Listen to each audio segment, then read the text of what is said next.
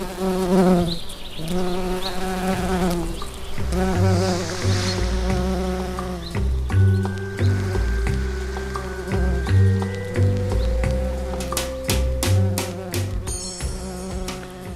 brukar säga att när de flesta följer med strömmen är det bra att stanna upp, titta omkring och välja en annan väg som flertalet missat. Jag är född och uppvuxen i helfinska Björneborg i ett kvarter inklämd mellan två stora fabriker. Framtiden var utstakad med att jobba i verkstad eller som tuffingarna i stan gå till sjöss. Men jag lydde min mor och självhet fick vara. Ideal och verklighet med jobb i fabrik var inte heller på sin plats. Utan att förstå det själv gjorde jag observationer om det sociala livet omkring mig. På den vägen är jag fortfarande. Jag är sedan länge professor i allmän statslära vid Helsingfors universitet och brukar då och då kommentera politiska händelser i medier. På fritiden vistas jag i Åbolands skärgård där jag i motsats till de flesta inte solbadar på stranden utan åker omkring med min pappa Tuntori moped eller min gamla fiskebåt och intervjuar och skriver om skärgårdsbornas liv förr och nu. Jag heter Jan Sundberg och jag är sommarpratare idag. Politiken, ja den kom in i livet via idrotten. Vår gård som bestod av tre hus mot gatan och även in mot gårdsplanen var en mix mellan lägre tjänstemän och arbetare. De vars pappor började jobba klockan sju på morgonen hejade alla på ett lag som tillhör Arbetarnas idrottsförbund. Vi som var barn till pappor som började jobba klockan åtta hejade på ett borgerligt lag. Den här avgränsningen var faktiskt knivskarp och spydigheter och slagsmål om herravälde på gården bland myller av unga hörde till vardagen. En dag kom kvarterspolisen på besök. Han var respekterad eftersom polisens svarta Maja brukade föra iväg någon överförfriskad pappa under lördagskvällar vilket tilldrog våra stora nöje att beskåda. Jag var faktiskt lite sur ibland eller besviken ibland varför inte polisen får iväg med min pappa men, men det här men så hände det nu inte. Eh, när polisen frågade vems pojkar vi är fick alla utom jag presentera sig. Varefter alla pekade på mig och upplyste polisen om att jag är en hurri, alltså en svensk jävel. Då gick det upp för mig att den etniska språktillhörigheten kan sammanbindas med klassmotsättningar. Det var inte jag utan barnen och deras föräldrar på gården som definierade var jag hör hemma. Det gällde att vara stark för att övervinna otaliga slagsmål som förorsakades av detta. Skrev långt senare mina doktorsavhandling kring fenomenet klass och etnicitet som färgat min forskning och samhällssyn. Det kan tyckas att det inte är så enkelt att stå ensam mot alla andra i språkfrågan. Men egentligen vet jag inte om något annat. Så var det som barn och så är det fortfarande på här institutionen vid Helsingfors universitet där jag ensam försöker driva att studenterna får en bra undervisning på svenska. Ibland är det motigt värre och sura kommentarer om det bättre folket hör inte till det ovanliga. Av motgångarna brukar man se sammanhangen klarare brukar jag säga. Men inte är det tidigare surhet heller. Ibland skymtar upplysningens ljusstrimma fram. När jag var nio år åkte min mor, min äldre bror och jag på begravning till Hangö. Min pappas moster, som var hans fostermamma, hade dött. Vi skulle ta oss dit med båt via släktingar i Bromar.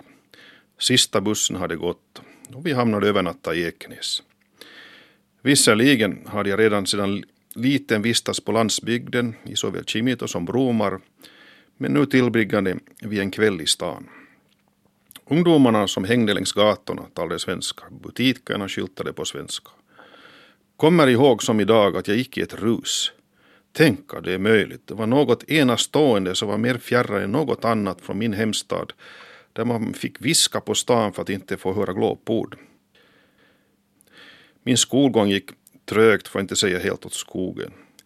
Jag skulle jobba med något praktiskt och hur det var skickade mina föräldrar mig till Ekenäs handelsläroverk för att få ett yrke.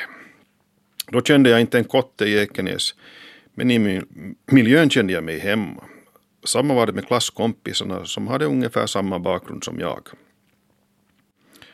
Skolkompisarna i Ekenäs gillade riktig sound och vi abonnerade buss till Kulturhuset i Helsingfors för att lyssna på de stora banden som Fleetwood Mac, John Mayall och många andra. Flower Power och fredssångerna gav intryck när jag traskade in genom Dragsviksporten. Jag ville lära mig om det militära och jag höll fast vid att inte lära ut att döda. För nästan hela min militärtid gick jag på utbildning förutom i Dragsvik, tre månader i Fredrikshamn och ytterligare en månad i Lahtis. Efter det blev jag erbjuden jobb som fotomodell på Björneborgs bomull men jag valde jobb på Ekåsens mentalsjukhus vilket var något helt annat än att visa upp sig för en kamera. Diskoteket Gnägget hade just öppnat och där gör musik vi gillade. Värmen där inne översteg visst 50 grader, men vad gjorde det? Nu får ni lyssna på mitt favoritband Walker Brothers och när de spelade så kan jag intyga om att värmen steg upp säkert upp till 60 grader.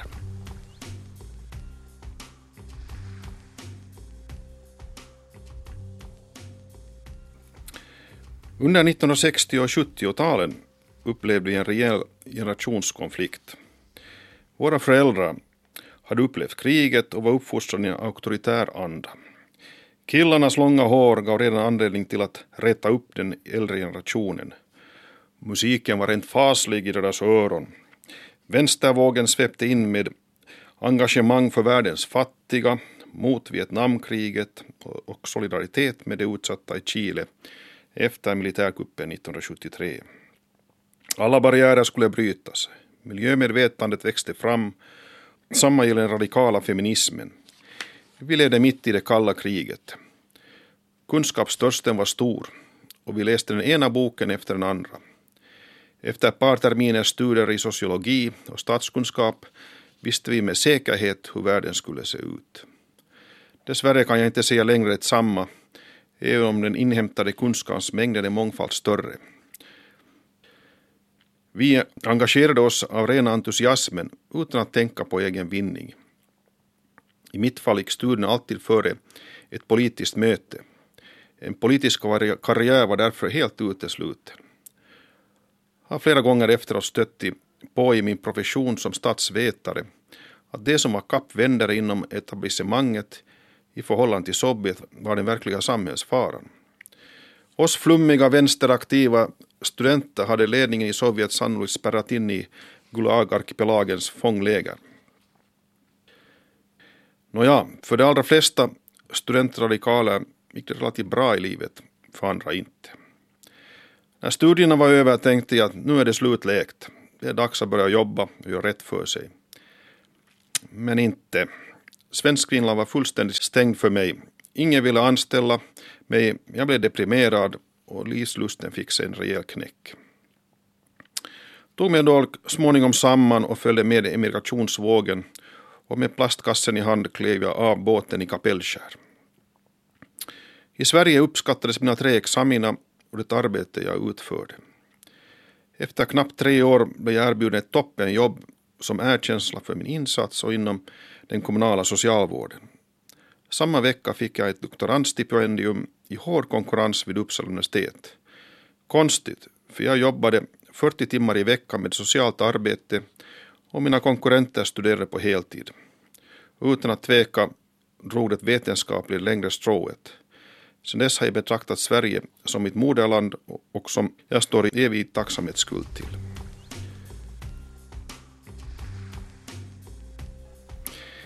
Det kan kännas konstigt, men vad fick mig att längta tillbaka till Finland? Inte var det min hemstad och inte någon specifik ort för den delen heller. Det var skärgården som på något konstigt vis symboliserade den starka identitetskänsla jag saknade på Upplands slätter.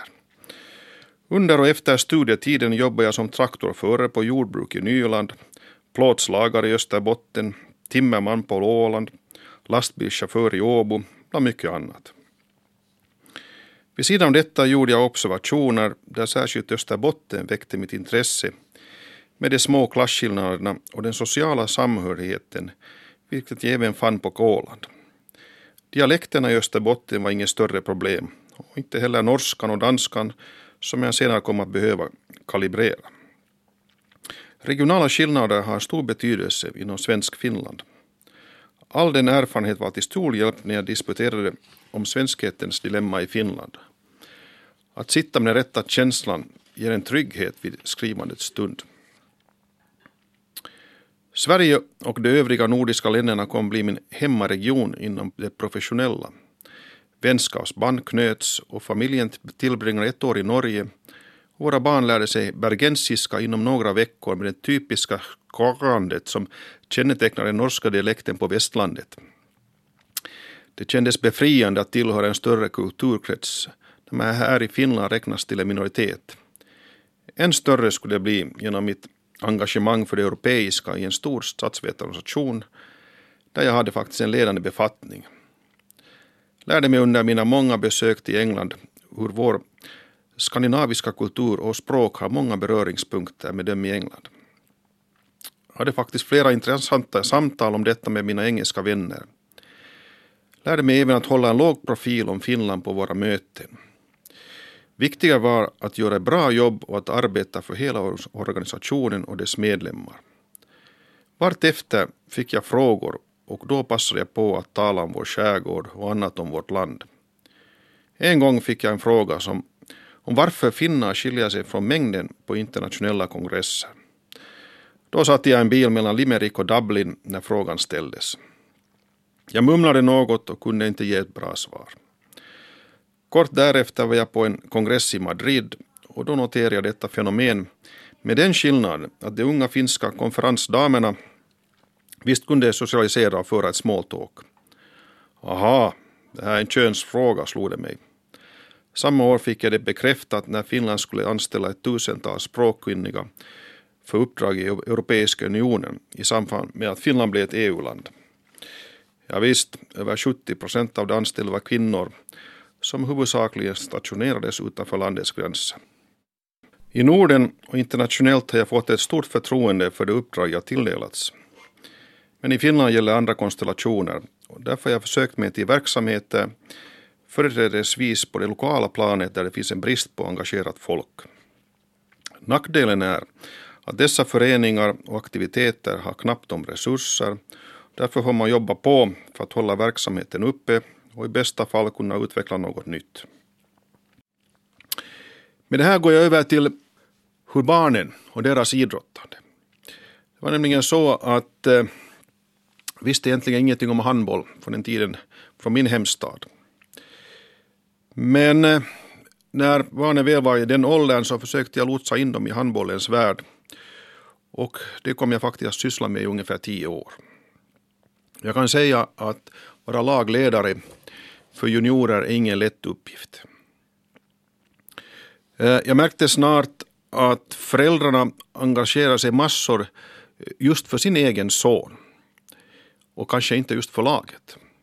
Ju äldre barnen blev, desto mer avtog intresset. Så jag brukar säga att så där någonstans vid 14-15 års ålder så, så där var den brytningspunkten där föräldrarnas eh, intresse avtog märkligt. Tränarfrågan var alltid ett problem i de här lagen.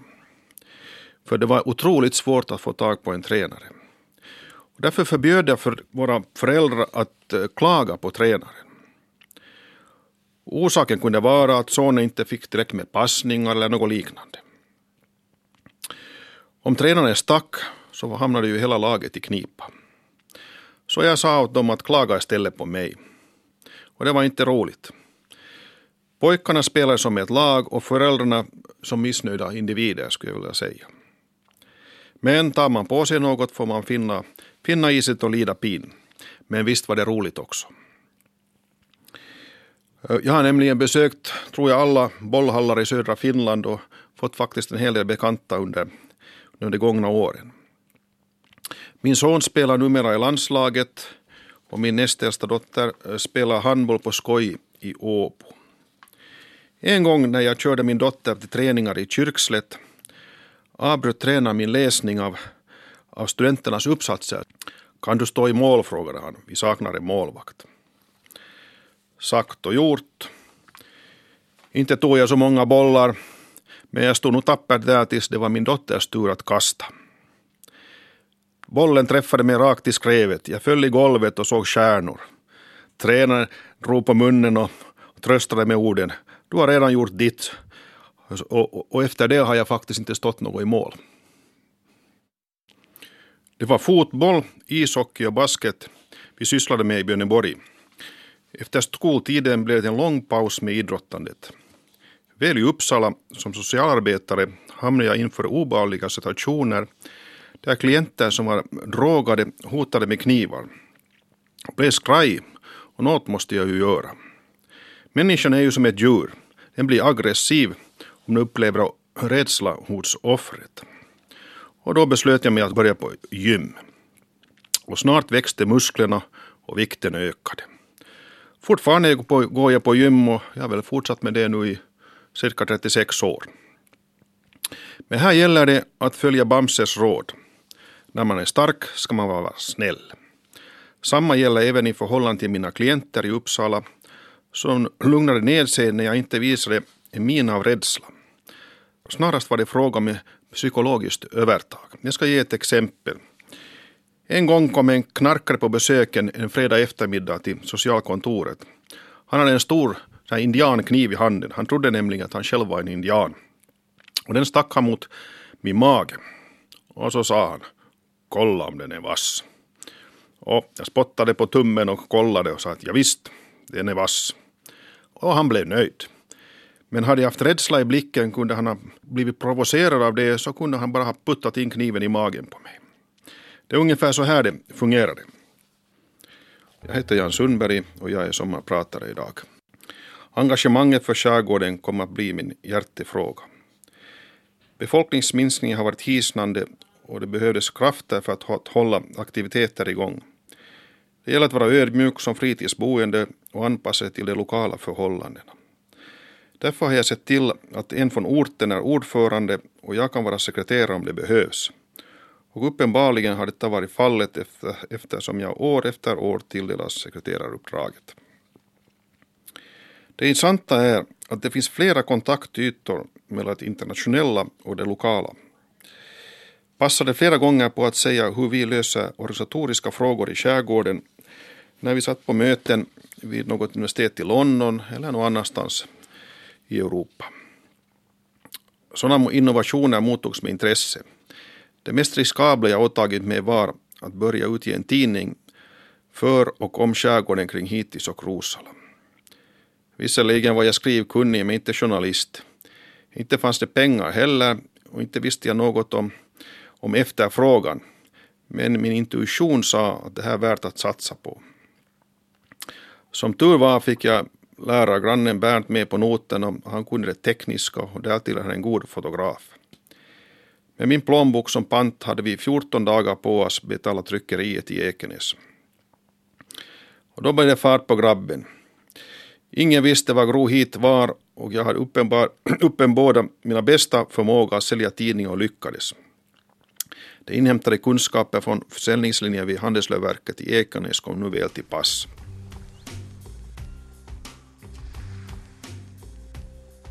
Idag behöver jag inte längre flänga omkring och sälja tidningen. Efterfrågan är stor och vi gör ett litet överskott som vi fördelar till olika aktiviteter. I början kunde någon av de äldre vara misstänksam när jag kom på besök med penna och papper. Jag lärde mig snart ett knep för att lätta på stämningen. De som skriver brukar inga vita något och de som vet något brukar inga skriva. Så är det, fick jag till svar. Och sen kunde vi sätta igång. Det gäller att ha lite kunskap om hur sysslor utförs såsom fiske, navigation, verkstadsarbete, bygge, båtar och så vidare. Utan den kunskapen är det svårt att ställa de rätta frågorna. Brukar göra en jämförelse med biologer som ser en massa små kryp i naturen som jag inte ser. Samma är det med oss samhällsvetare som blir, blir lärda att uppmärksamma fenomen i den sociala omgivningen som kanske andra missar. Blir ofta tipsad om att intervjua någon speciell person. Väl framme sitter vi oss vid köksbordet och frun i huset bjuder på kaffe och bulle. Snart visar det sig emellertid att det inte är han utan hon som är den intressanta att intervjua. Det då gäller det att sakta makstyra över samtalet till henne utan att herren i huset egentligen någonsin får veta vem jag ursprungligen kom för att intervjua. Har lärt mig att vara observant på kvinnornas roll i skärgården. När jag skulle skriva om varför trålarflottan försvann från Rosola, som då var Finlands största, så fanns det en klar uppfattning bland folk om att det var skatterna. Efter att ha intervjuat käppare, anställda ombord och en veteran från skattenämnden kom det avgörande beskedet från fruarna.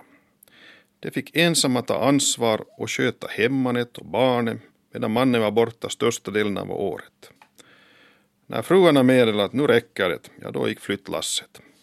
Inga har ännu motsatt sig min tolkning av det hela. Jag undrar om ni som firar båtsemester och stryker solkräm på näsan när ligger på fördäcket på båten ägnar någon som helst tanke på hur livet gestaltar sig här ute i skärgården. Kan intyga att besöken med min gamla fiskebåt eller med min gamla moped till olika personer och omkring i skärgården har ökat kunskapen avsevärt. Då gäller det att kunna lyssna och lyssna till när något intressant dyker upp. Folk berättar gärna och jag blir bekant med åtskilliga. Mera sällan får jag skäll, i regel är det lovord.